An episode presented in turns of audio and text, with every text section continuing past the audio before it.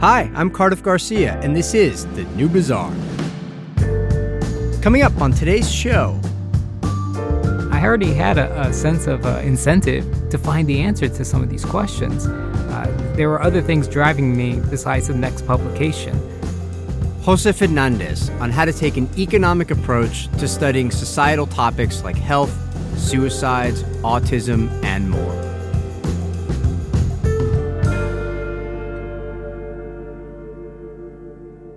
Jose Fernandez is an economist. He's also the chair of the economics department at the University of Louisville. And he has an unusually eclectic body of work. I'd say that more than maybe any other economist I know, his economics career has been devoted to researching topics that he has deep personal connections to. And so I wanted both to discuss his research itself because his findings on topics like autism, suicide, and health are themselves fascinating and important. And I also wanted to talk to him about how he's navigated a career in which he has chosen topics that are so personal to him, rather than topics, for example, that are in vogue or topics that would have maybe allowed him to rise up the ladder more quickly. Here's why. How economists choose which topics to research, which questions to answer, helps determine what the rest of us end up learning about the world. And as you'll hear Jose explain, economics academia still runs on this kind of publish or perish model. So if you are doing research that gets published in the big economics journals, then you'll get promoted. And someday maybe you'll get tenure. And if not, you won't. Plus, economics and the way that economists get published still has too much of a kind of insidery club mentality, which Jose also explains in our chat. So it is worth scrutinizing the kinds of research that end up being incentivized by this model. So, Jose and I talk about that, and we also get into some of Jose's own work that I found especially intriguing. A quick word before we start we do discuss the topic of suicide in this episode.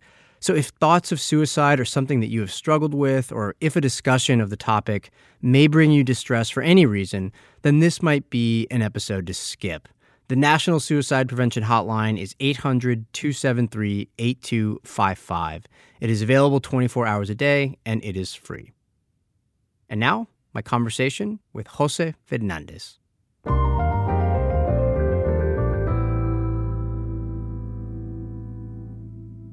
Jose Fernandez, welcome to the New Bazaar.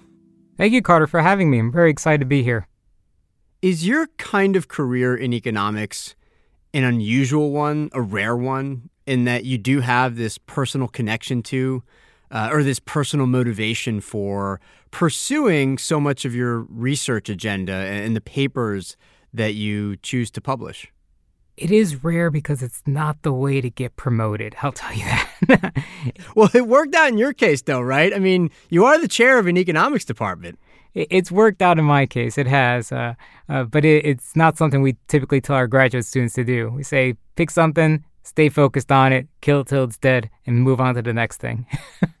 so, what is the more normal path for choosing topics to research for an economist if it's not something like what you've done? So typically it's coming from your, your graduate studies and what you did in your dissertation. A typical dissertation will have three chapters to it. They're all related in some way, and they produce kind of these three papers. So you come out hitting the ground running, ready to go, ready to submit your papers out, present to individuals, and it kind of makes your mark in the discipline. Yeah.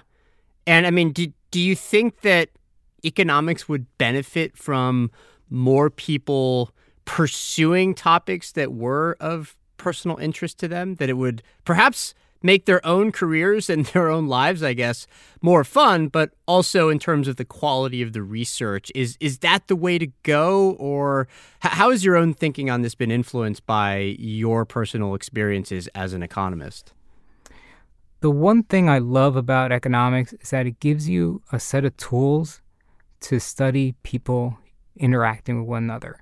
And for me, there's the common questions that you chase, right? Like, what's the effect of education on wages? Those are the, the big questions in life. But I was able to kind of move that lamppost into my own life and, and see how it affected things that were going around me and made me so much more connected to what's going on And given that I'm already an economist from an underrepresented group, I think it also gives the discipline a different way of looking at life because it's not something they're they're used to seeing. At least someone from my background.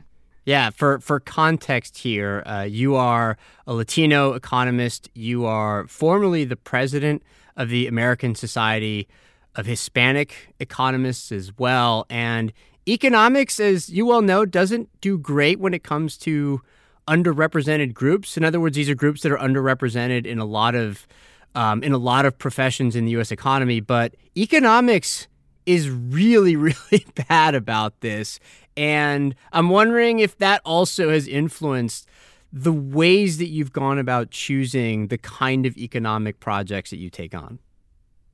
It does. It does. It makes me look for whose voice is not out there. What population are we missing? And for me, it's been these populations that sometimes is out in rural America, since I'm out here in, in Kentucky. Sometimes it's these smaller groups. So when I'm thinking about children with mental disabilities, that that drive me because I want to give them a voice. I want to give them an opportunity to to hear what's going on in their lives to out to the greater public. Did you worry that when you decided to pursue projects that were of personal interest, that possibly your career might be slowed down because of it? That if you'd chosen other topics that were, I don't know, more timely or relevant or more in vogue within the profession, that that would have given you a faster path up the ladder. I'm just kind of curious to know if, if you thought that there would be a professional price to pay for for having that freedom of choice there always is a price to pay. I mean, yes, there are better questions to go after, but for me, it was something that was going to not just be a potential contribution to the literature, but it was also going to help me in my own personal life. and so yeah. I, I had a, I already had a, a sense of uh, incentive to find the answer to some of these questions. There were other things driving me besides the next publication. And so it, it was a, a, competition, but it was one that, that I enjoyed. It was one that uh, I wanted to, to chase. And, and, luckily, I found co authors who, who found some light in it as well. Yeah, that's great. I, I'm just projecting here, but there seems to be a kind of YOLO component to the way you've gone about your career. Like, listen, I only have this one life. I have these tools that I've acquired as part of, you know, becoming an economist. I have these skills that I've developed. I'm going to use them to answer the questions that are important to me and not just sort of let what's happening in the profession dictate things to me. Is that just me uh, projecting there, or is there something to it? There, there is something to that. I like. I, I try to avoid some of the really, really big questions out there because there's just so much competition. I did that in the beginning, and there I've had more than one or two papers.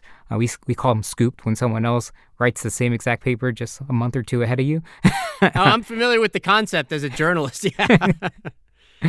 and so, uh, you know, when you chase that those types of papers, those big ideas, you're going to have a whole lot of competition, and there's still so much low hanging fruit out there when it comes to questions. I mean, we're in the market of ideas. And the hardest thing to go and do out there is ask a question no one's asked before. And so that's what I was trying to do. I was trying to see if, if there were any of these unsolved questions left. I, I used to joke and call them uh, these taboo economics, things that people want to know about, but they don't want to put their name on it and write about it. oh, so you you say the hell with that? I will put my name on it and I will go for it. yes. Uh, if a younger version of you, like somebody who reminds you of a younger you, one of your grad students, say, comes to you and says, "Hey, uh, you know, Professor Fernandez, like I, I know what's popular in the profession now. I know what." You know all the all the jobs that I'm applying for are asking of me, but I really want to just have a career where I'm pursuing the stuff that matters to me, even if there is a professional price to pay, or even if it does take me longer to climb the ladder. Uh, what do you say to that person? Do you give them like the the risk averse advice and say no, just get something published and then choose your stuff later, or do you say yeah, go for it? Like life's too short. I, I tell them to have a little bit of both. You you have to you have to publish. All right, the, the publish and perish is real. When you can make it on the opposite side of tenure, it opens up your avenues to so many more possibilities, and you're you're willing to take on those risks. So so I don't go ahead and say, "Hey, yeah, just do what you want." no, I, I, don't. I don't think that's good advice. Uh, I, I, do think you have to uh, play the game, but where you can, put in some of your own personality. Where you can, try to to go after these questions and really sell the reader on the why. Like, why should they care? You you really need to sell them on the why. Why should they spend their time reading the next 20 pages that you have in there? Why is this important to their life, especially when they may not immediately identify with it? Yeah. Do you think sometimes though that if you yourself are really enthusiastic and interested in a topic that even if you're not exactly sure the why of it, you suspect that there's a lot of other people who are just like you and that your enthusiasm and your interest will just translate into better work and it'll find an audience that's appreciative of it. You know what I mean? Because sometimes it's a little hard to say in advance, well, why is it that people are going to really like this until you've actually done the thing because you just don't know what the outcome's going to be. You don't know how good it's going to be. You don't know how widespread the interest is. But sometimes you, you kind of just got to take a chance, right? Oh, yeah. Yeah. You have to bet on yourself. Right? You're the ones who went ahead and got tooled up and and did it. You still have to bet your bet on yourself when this happens. The thing is, is that you still got to go after topics that you have some passion for. You don't want to write about things just to write about stuff. You, you need to write about things that mean either something to you or they solve some type of world question, something that the world wants to know. You know, like right now, how can we make batteries last longer? Everyone wants to know that as we go in the future. How can we uh, get rid of uh, these high gas prices? Things things of that nature. You need to still chase those questions, but you got to put your own spin on it. You can't just regurgitate what other people have done.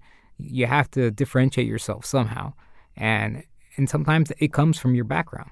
Would you describe your economics career as more fun because you've pursued these topics of personal interest or more satisfying might be the right words or more of a struggle like what, what are some what are some ways that you would describe your experience of being a, an economist in the context of the work that that you've been able to do and that has this and that you have this personal connection to I would definitely say more fun now post tenure. post tenure. So were you were you just like freaking out before tenure about whether or not uh, you'd be able to continue this kind of work, or whether or not others would find it sort of worthy of granting you tenure so that you could keep doing it. Here's what I'll tell you the publication process is odd because you go about, you do this research, and you get to this point while you're doing your research where you have now found a piece of knowledge and you're the only person in the world that knows that knowledge. And that that's the fulfilling part. That's the part that, that makes you excited, that makes you get up to, to do this work. But then the tough part comes because now you have to explain that new idea to everyone else and convince them that's something new. Yeah. right? New and true. So something that's right. New and true. Yeah. Yes. Uh, so then going through the publication process, the sense that you get when you get that acceptance is not the sense of joy, but almost a sense of relief. Yeah. When you get published in an economics journal, you mean? Just to explain to our listeners, when you say the publication process, research in economics is usually submitted to an economics journal, and then there's a group of referees or judges or whatever they're called that will go through it. They'll ask you questions. Sometimes they'll ask you to revise your work, and then ultimately, they'll the journal will decide whether to publish it or not. And if it's published, then that's like a big deal. You can say, hey, I'm now a published economist. This has been accepted by an economics journal, and then that is considered to be something that's a big deal because it's gone through the peer review process, uh, and, and, it's sort of it's like a stamp of legitimacy on the rigor of the work itself. But that's that's pretty harrowing too, because this process can actually take a very long time, like years in some cases, right? Yes, my dissertation took years, years. I had kids in between when I first wrote the paper and when it was finally published. Yeah. Do you find that now that you have tenure, now that you're something of a name within the profession, that this moves along a little bit more quickly because you already are published. And so people will be maybe a little bit more quick to respond to you and, and to referee your paper at the journals. Is that is that how it works more or less? I would like to believe I've just become a better writer. That's what I would like to believe. I would I would hope it's not the former, like you like you said. Yeah. Uh, uh, that would mean there was too much of an in club then. but uh, I, I, hope believe is that I'm a better writer now, and, and given that I'm a better writer, it's it, it, goes through the process a lot faster. Yeah, that makes sense. Could be both too, right? It could be that, of course, you've been an economist for a while now, so you're a better economist than you were when you just started out. But also because of that, you're known inside the profession, so maybe the in club, so to speak, will be more quick to like accept or at least like start to the process of you know accepting one of your papers uh, because that that in club that is one of the big criticisms of the economics profession is that it is too much of an in club. Uh, do you agree with that more or less? Yes, I mean I, I've had it happen to me. I've had a paper where I submitted it two or three times with one of my undergraduate students, and it, it got rejected, rejected all this time. So I was getting a little frustrated, and I sent the paper to someone who was a, a leading expert in the area. This was organ donations. And I sent it to him. He looked it over. He changed the introduction and the conclusion. Nothing else, nothing. So none of the results, none of the data, all the tables were the same. Bibliography was essentially the same. And then we sent it to another journal. I asked him, could we put your name on it? And he's like, but you know, I didn't do much. It's like, yeah, but I, you've done enough. And it was the fastest experience I ever had with an economics journal. Oh, that's interesting. So it's like if you get somebody who's well known inside that area of specialization and you just like put the name on it, that itself is kind of an interesting experiment too, is what would happen if people see the name versus if they're only judging it all like based on the work. Because it's the same exact work except that now it had this dude's name on it who was well known, right? That was a little mini experiment of its own that you kind of ran there. It, it, was a little mini experiment. I, said, look, I've been having trouble selling the idea. Maybe those little words you changed in the introduction mattered. Maybe they were the ones that did it. They got us over the hump. Uh, but it, it was really shocking to me when it went so quickly through after being bounced before. All right. Well, Let's turn now to some of your papers and the findings in them. And I want to start with a paper titled Rising Autism Prevalence Real or Displacing Other Mental Disorders. And let me give listeners the quick background to the paper because the background itself is interesting, and then we'll get into it.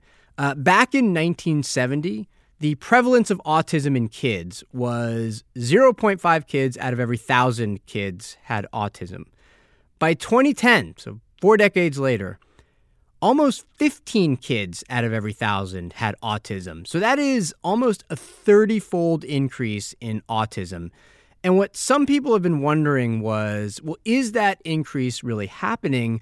Or is it that the autism was there all along, but in the past it had been diagnosed as something else? It had been diagnosed as a different mental or developmental disorder of some kind. And so that's what you were studying in this paper. Was rising autism a real trend, or was the perceived rise in autism actually just a change in how it was categorized? Or perhaps was it some combination of the two, right? Right, right. Uh, especially now when that number that you just quoted, it's now at 23 out of every thousand. Oh, wow. So it's even higher so than it was back then. Yeah, of course. It's, it's even higher. And the reason I we went over this particular question was my, my oldest son is is on the spectrum. He's autistic. Mm-hmm. And I I remember thinking, you know, why why don't we know more? Why why don't we have more resources? Why why why can't anyone answer any of my questions? So I, I wanted to find a way that I could give back. I wanted to find a way that even though I'm not a medical doctor, how can I help out my son? And this was the question to do it. And the way we went about it is we said, look, if autism is just displacing other types of intellectual disabilities that are out there, then we shouldn't see an increase in the number of speech pathologists or an increase in number of occupational therapists or things of that nature that would typically help out people on the spectrum. Right, because if there really is a rising prevalence of autism, you would expect demand for speech pathologists and these other kinds of auxiliary public health providers uh, to increase, correct? That's right. Yeah. And so with demand going up, we should see their wages start going up. We should see more of them starting to appear because they're going to want to supply their services to these children, to these adults in some cases coming through. And so we went out, we got a bunch of data from California, which has awesome health data that's available out there. And we were able to look at how autism improved over time, or in this case, increased, starting from the early 2000s through to 2010. And we looked at it in comparison to other types of intellectual disability. And so uh, back then it was called uh, mental retardation, but the updated version of it is intellectual disability or developmental disorder of some sort. And so we look to see by how much did autism increase or decrease relative to those groups. Now, one thing that a lot of people might not realize is that intellectual disability, or what we used to classify as MR, actually is going down during this period. It was kind of a puzzle. Mm. It's like, well, you know, what, what's going on here? Uh, and and they tried to come up with all types of reasons for it. And so uh, somehow the release of cable TV increased autism and and decreased uh, um, MR. That that wasn't found so, so people true. were just kind of throwing stuff out there. Uh, a lot of like popular write ups of societal trends, and then trying to connect two things where the data just didn't show that kind of causal effect, right? It, it just it, it didn't pan out. It just didn't show that type of effect. Right.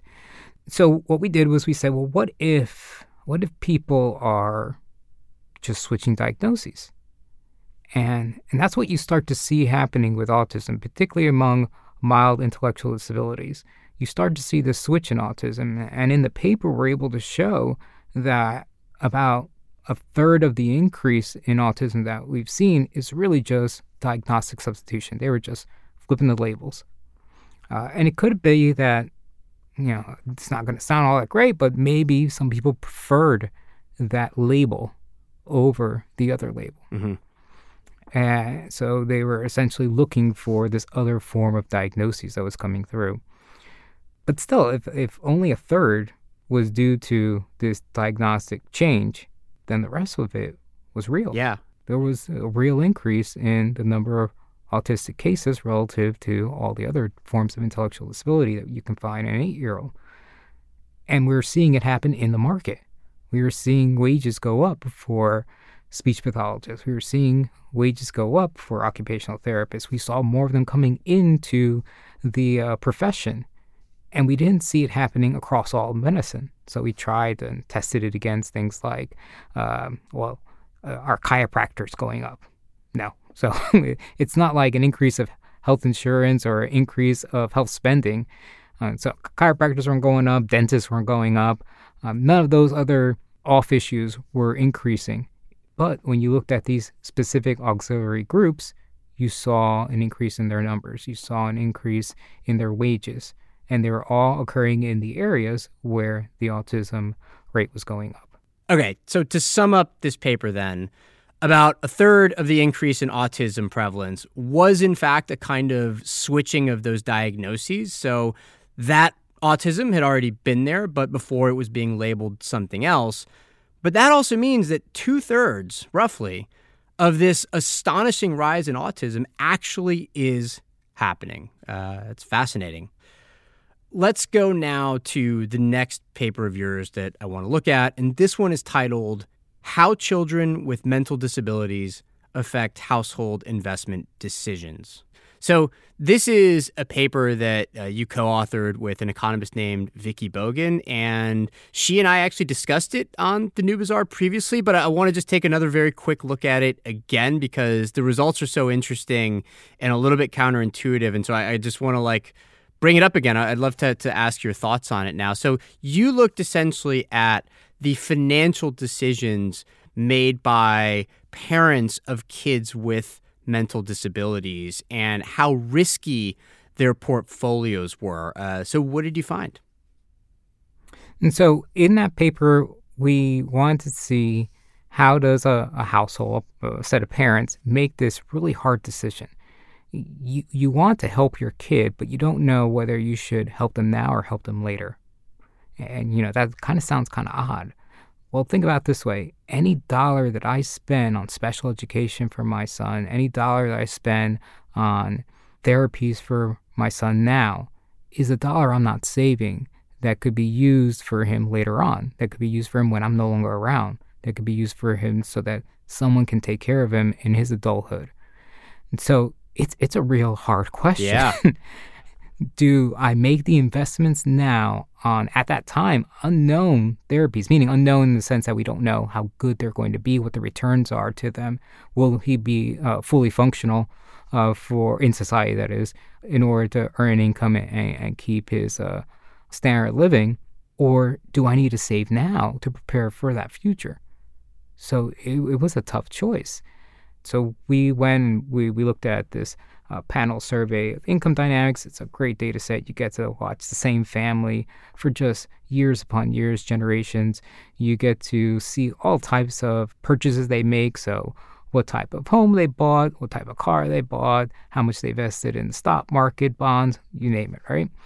And we collected all that information about these households, and we also collected some health information about their children. Mm. So we got to see whether they had autism, intellectual disability, some type of a seizure disorder, all these things that could affect their progress in school, if you will. Right? Could potentially affect what's going to happen to them in the future out in the labor market. And what we found, probably not surprising, was that if you had a child with some form of special needs, you were less likely to participate in the stock market. And a lot of people don't realize most of America does not participate in the stock market, uh, at least uh, in an independent fashion. You might have something over in a 401k, but a lot of people do not.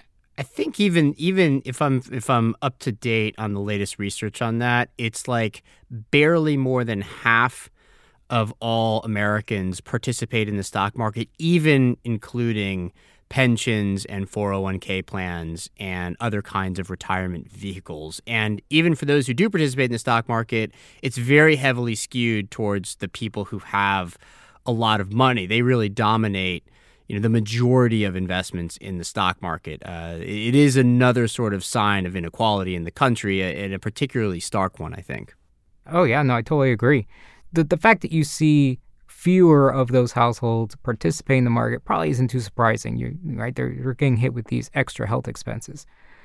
But if you did participate in the market, those households with special needs children were much more aggressive than the typical household, meaning that they were more likely to invest in stocks rather than bonds, rather than things that are safer.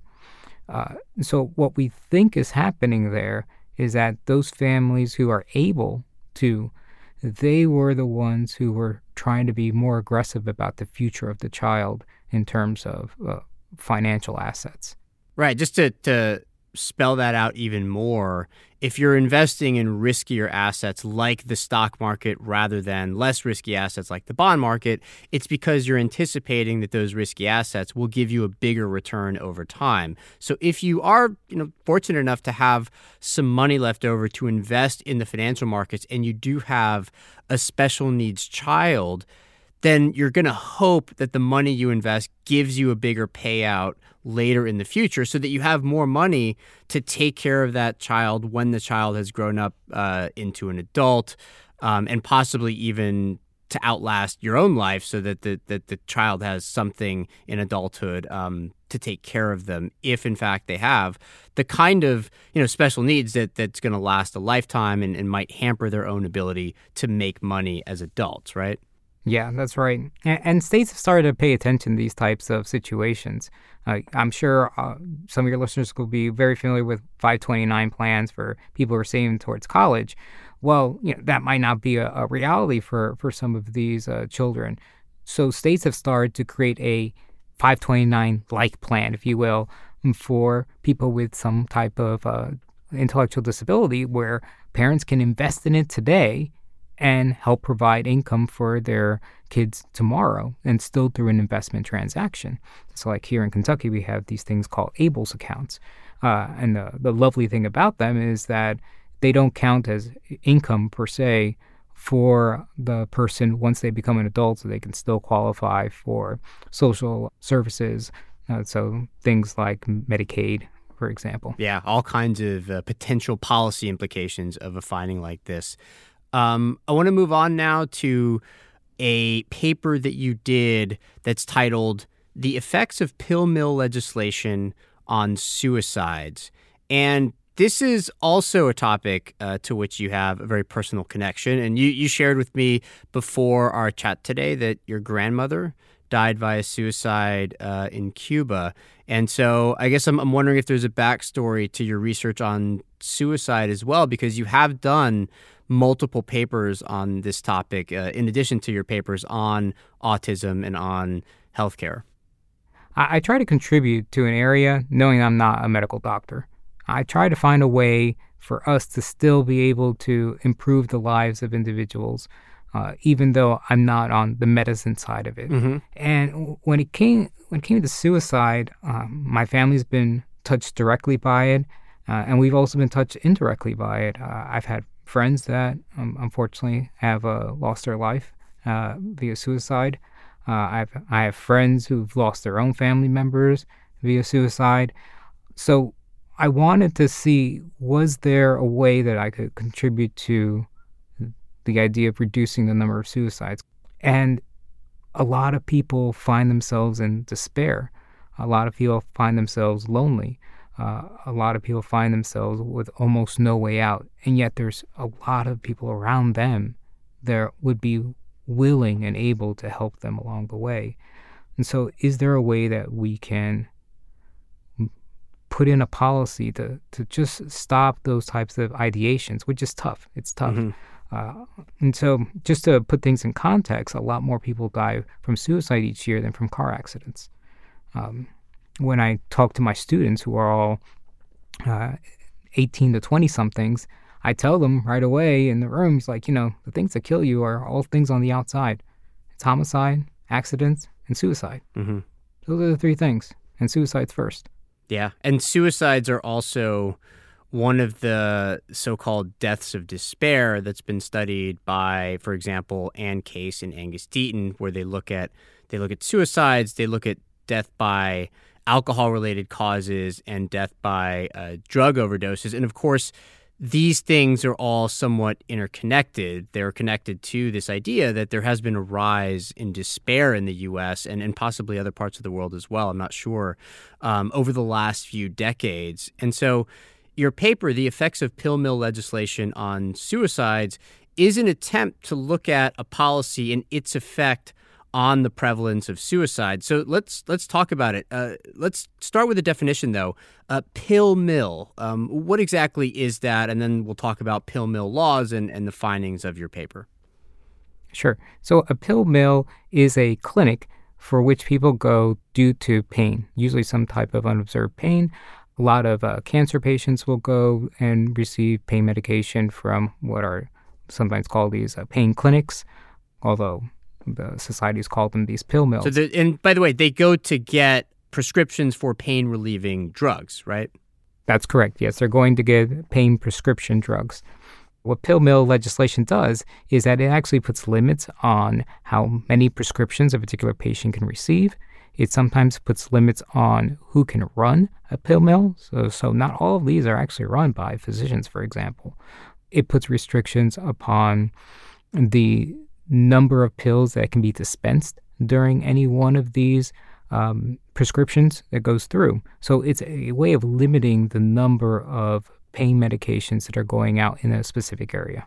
Okay, and you've looked at the introduction of these pill mill laws in different states, I think. And what did you find? Were they effective and just how effective, if so? The backdrop to this is that this is all during that opioid epidemic, right? That we're still kind of living in. It's a bit uh, COVID uh, covered, but it's still in there. And it's not just pill mill legislation that's being passed over this time. You also have medical marijuana that's being passed over this time. You also have these uh, mandatory prescription systems where physicians have to check the database to see whether or not you have been prescribed or not. So a, a lot is going on over the same time period trying to prevent opioid overdoses what we do is we refocus this idea and say, well, how do those policies affect something else? In this case, suicide. And the idea that suicide could be particularly affected by these policies comes from two different audiences. Uh, one audience says, hey, if you restrict my pain medication, I'm going to be experiencing that pain a lot more often. If I'm experiencing that pain a lot more often, is, is life worth living? So maybe by restricting all those pain medications, I'm actually inducing more suicides. And that was a, an argument that was made on the legislative floor in, in Florida when they were considering pill mill laws. On the opposite side, I'm making these drugs more readily available whenever these pill mills are in existence.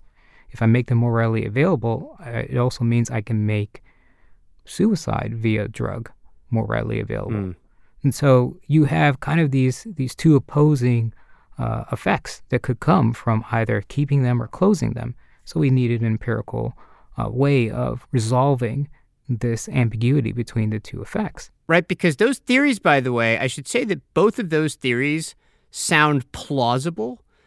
But what we're studying here is an empirical question. We don't just throw up our hands and say, on the one hand, this, on the other hand, that. We can actually try to see what the net overall effect is of the legislation. This is an answerable question. That seems to be the point that you're making in doing this paper, right? Is we can actually look at this and make a determination on which of those effects is more dominant. That's correct. Yeah. So that that's what we end up doing. We look to see how suicides are affected by the introduction of these pill mill laws in those states relative to their own past, right? So right before the laws were passed. And what you tend to find is that the overall suicide rate does seem to drop a little bit, somewhere between 2 to 3%. And when you look specifically at drug related suicides, you find a much more significant fall when it comes to the change in the rate, depending on the model, between 4 to, to 8%. What we found even more interesting was that it was primarily among women who more often than not choose pills to, to commit suicide. And also, it was among the older group of individuals. So, we're talking about this uh, 45 to 63 year old group. These were the types of people that fell mm-hmm. down, mm. hurt themselves somehow, and now need some type of pain medication. and so you you saw the exact group that you would have expected to be receiving the pain medication be affected by the pill mill laws. So it wasn't coming from a bunch of young adults. It wasn't coming from a bunch of um, elderly senior citizens in our data set, it was coming specifically from, if you will, these uh, moms and dads in these older groups that were participating in, those uh, pain markets. So it, it sounds like you were not super surprised by your findings in this paper. Is that right? No, no, I, I, was, I wasn't surprised that there was going to be an effect. I wasn't sure about the direction, to be honest. I wasn't sure about the direction because you, I mean, that argument of I'm taking away pain medication from people who could really be using it I mean, that could drive someone over. Yeah. It only takes a little bit of a suicidal ideation to commit to suicide. And so I, I, wasn't really sure which way the direction would go, and, and that that's what brought the interest, right? Um, but afterwards, like obviously a lot of these uh, good pieces of research, the the answer almost seems obvious after the fact. You, you see this reduction coming specifically from this group. Now, the, the one thing that could be happening in there this was in the backdrop of the opioid epidemic. It could be that the reduction in suicides that we observed is only a reduction because the people ended up overdosing on something yeah. else. So they're just classified differently. We, we don't know that for sure. The next paper I want to talk to you about is a paper that actually cuts across a few different points of personal interest for you. So it's titled Hurricane Maria and La Crisis Boricua on Healthcare Supply in Puerto Rico. So you have family in Puerto Rico, so does your wife.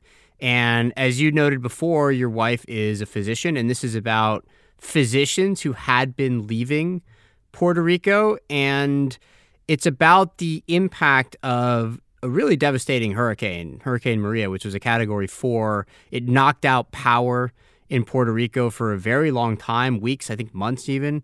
And you were essentially looking at the effects of that hurricane on how many uh, healthcare providers remained on the island, keeping in mind that there already had been a lot of healthcare providers who were leaving the island for other reasons, partly related to the economic situation before the hurricane. So you had kind of a tricky methodological challenge here in trying to figure out how much worse the hurricane made it. Is that roughly an accurate characterization of, of the paper?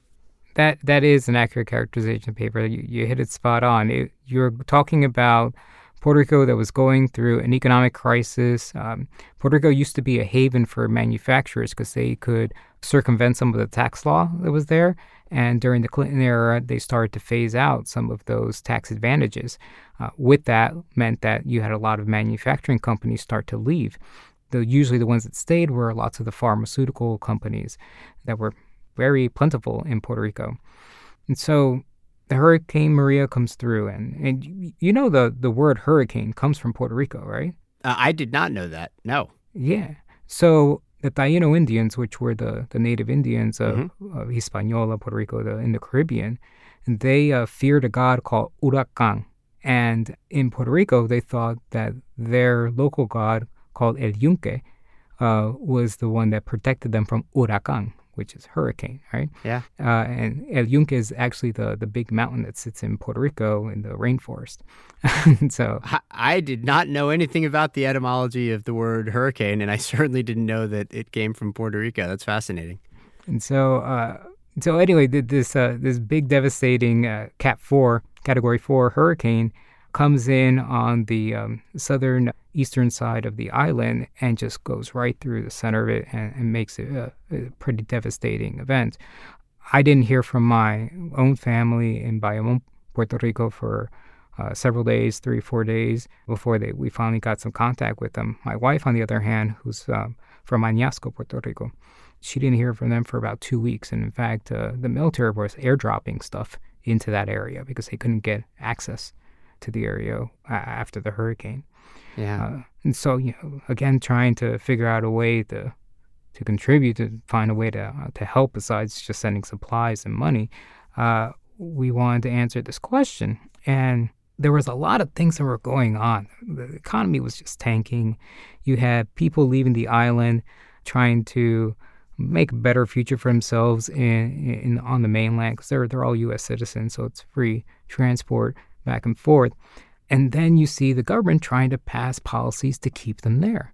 And one of the policies was a very, very favorable tax situation for Puerto Rican doctors.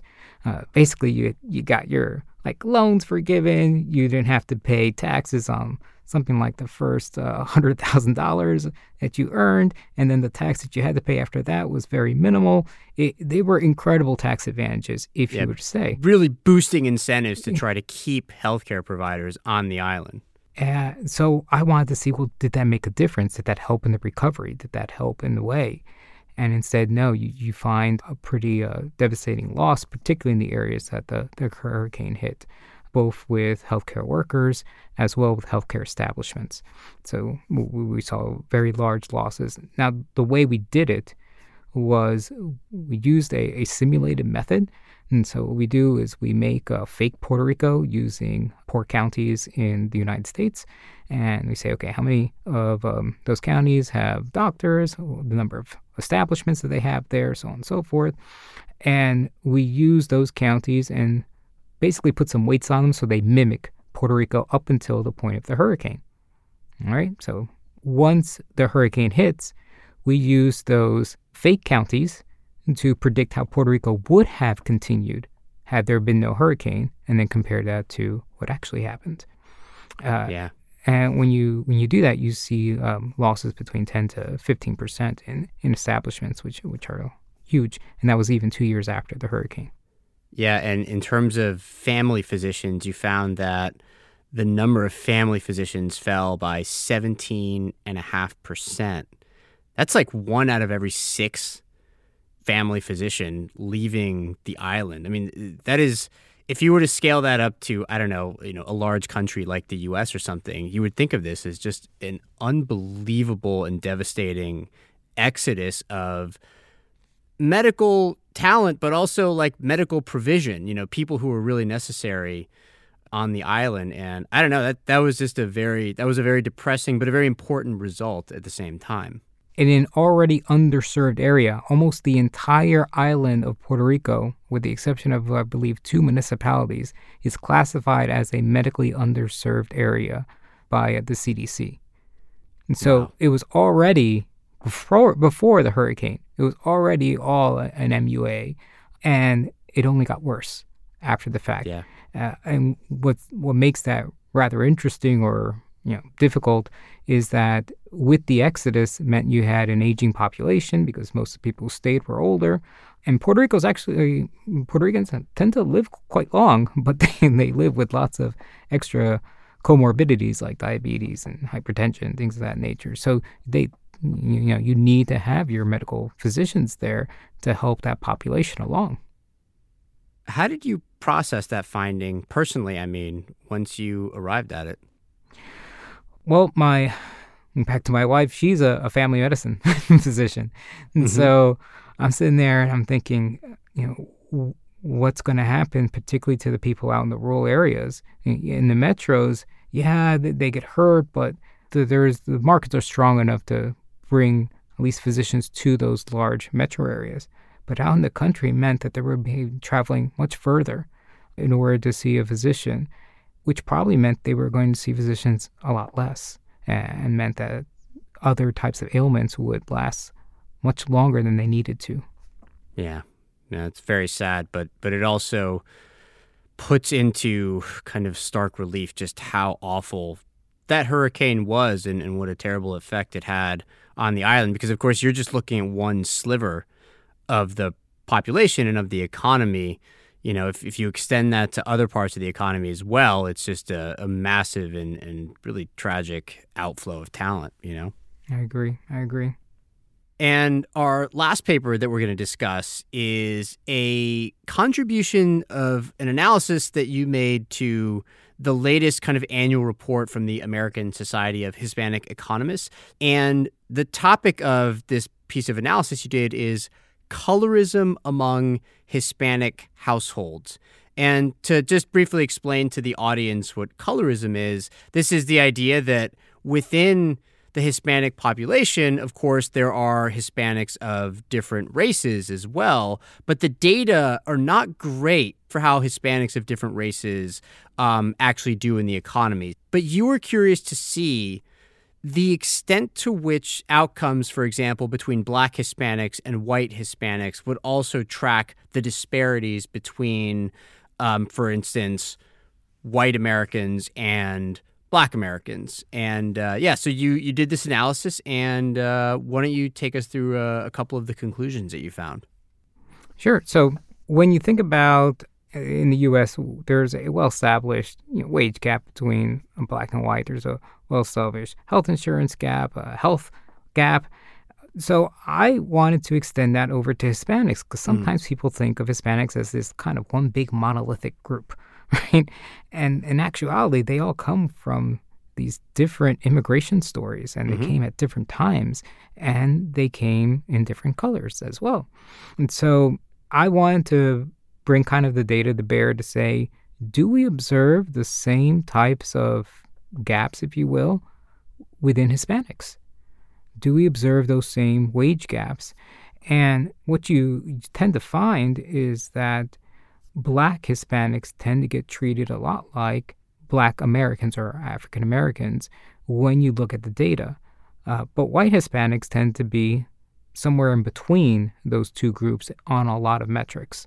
There are some exceptions along the way, but on a lot of metrics, they tend to be in between.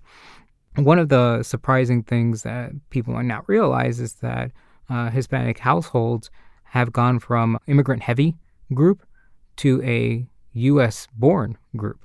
So the majority of Hispanics today are, are U.S. born. And so they, they are citizens, they're, they're part of our, our country, part of this melting pot. And they have, if you will, contributed the most to uh, diversity of color as well because they tend to have mixed race marriages. They tend to have uh, marriages across different uh, Hispanic countries as well as across other groups, other socioeconomic groups. And when we were looking at the data, we found that when you look at wages, the wages for for white Hispanics, even having lower education than some African Americans, was still in between the two groups. And So between uh, white Americans and uh, African Americans. you saw about the, the same outcome for black Hispanics.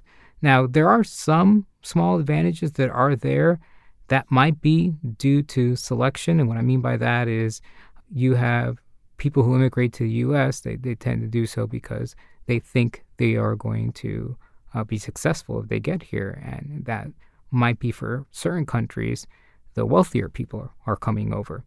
Um, so Panamanians tend to do quite well once they come to the US, and they also tend to be from a darker complexion than some of the other Hispanic nations.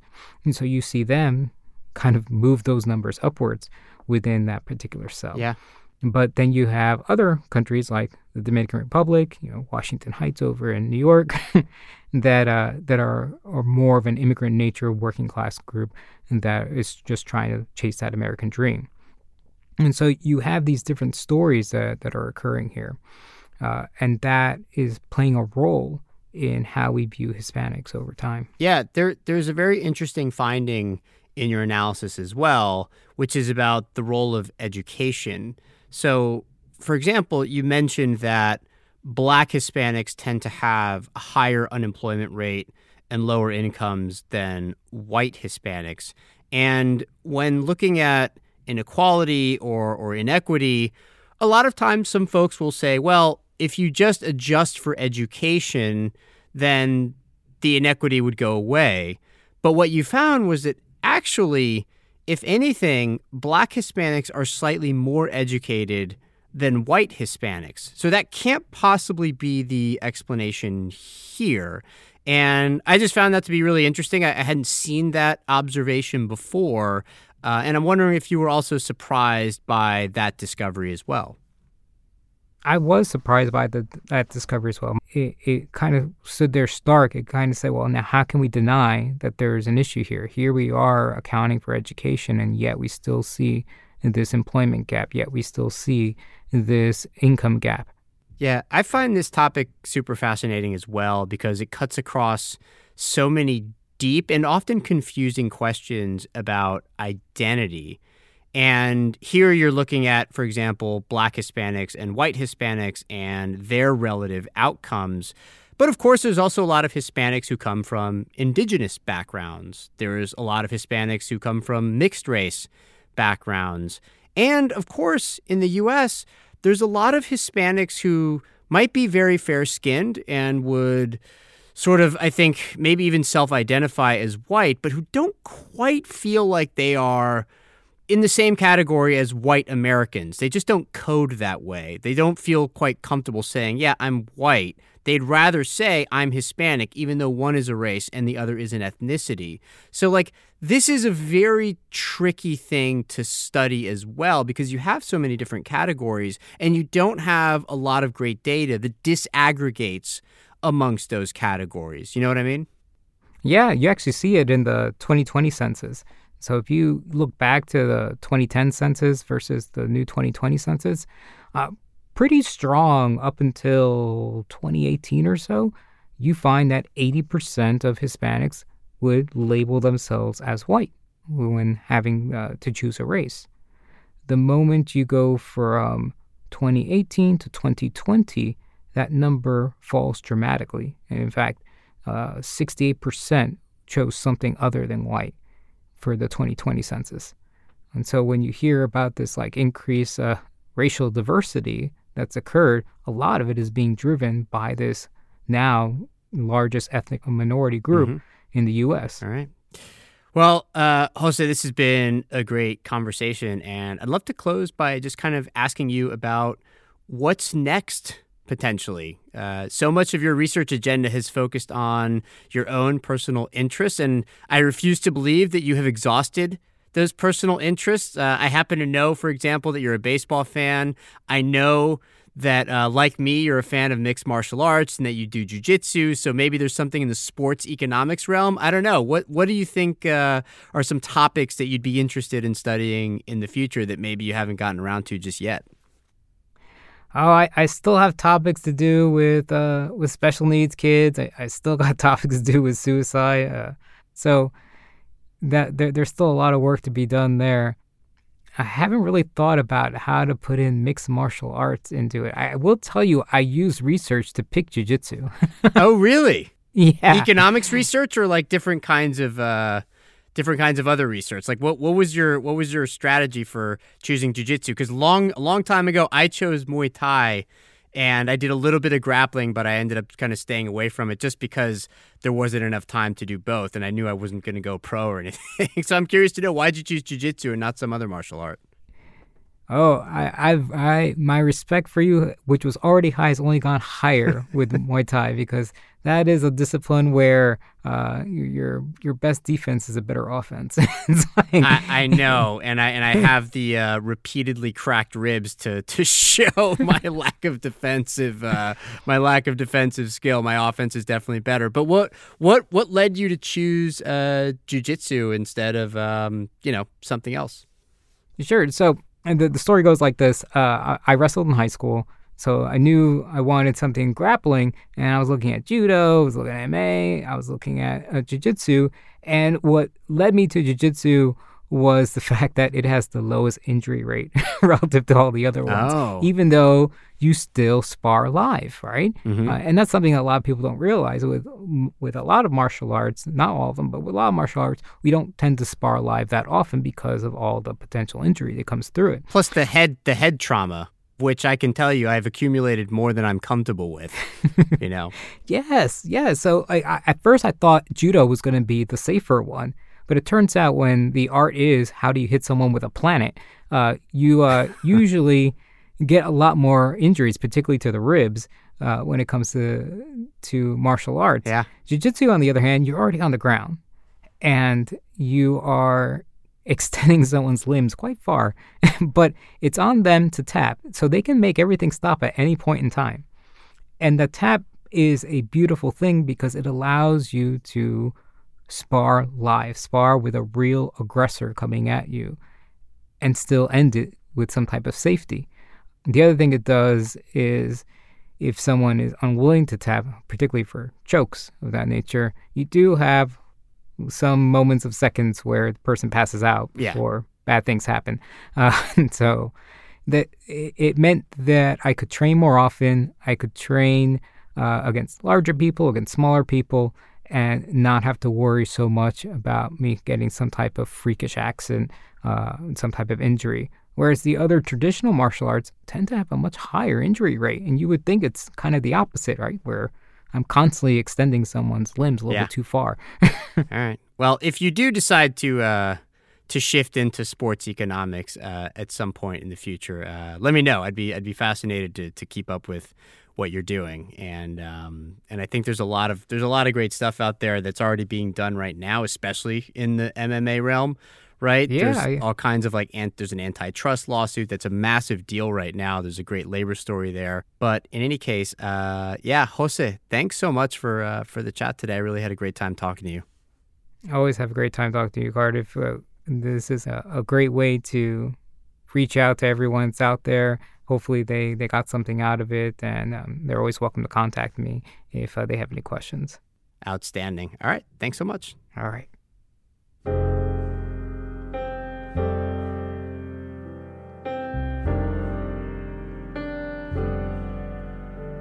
And that's our show for today. You can find a link to Jose's website in the show notes for this episode where you can see more of his research. The New Bazaar is a production of Bazaar Audio from me and executive producer Amy Keene. Adrian Lilly is our sound engineer, and our music is by Scott Lane and DJ Harrison of Subfloor Studio. Please follow or subscribe to The New Bazaar on your app of choice. And if you like today's show, leave us a review or tell a friend.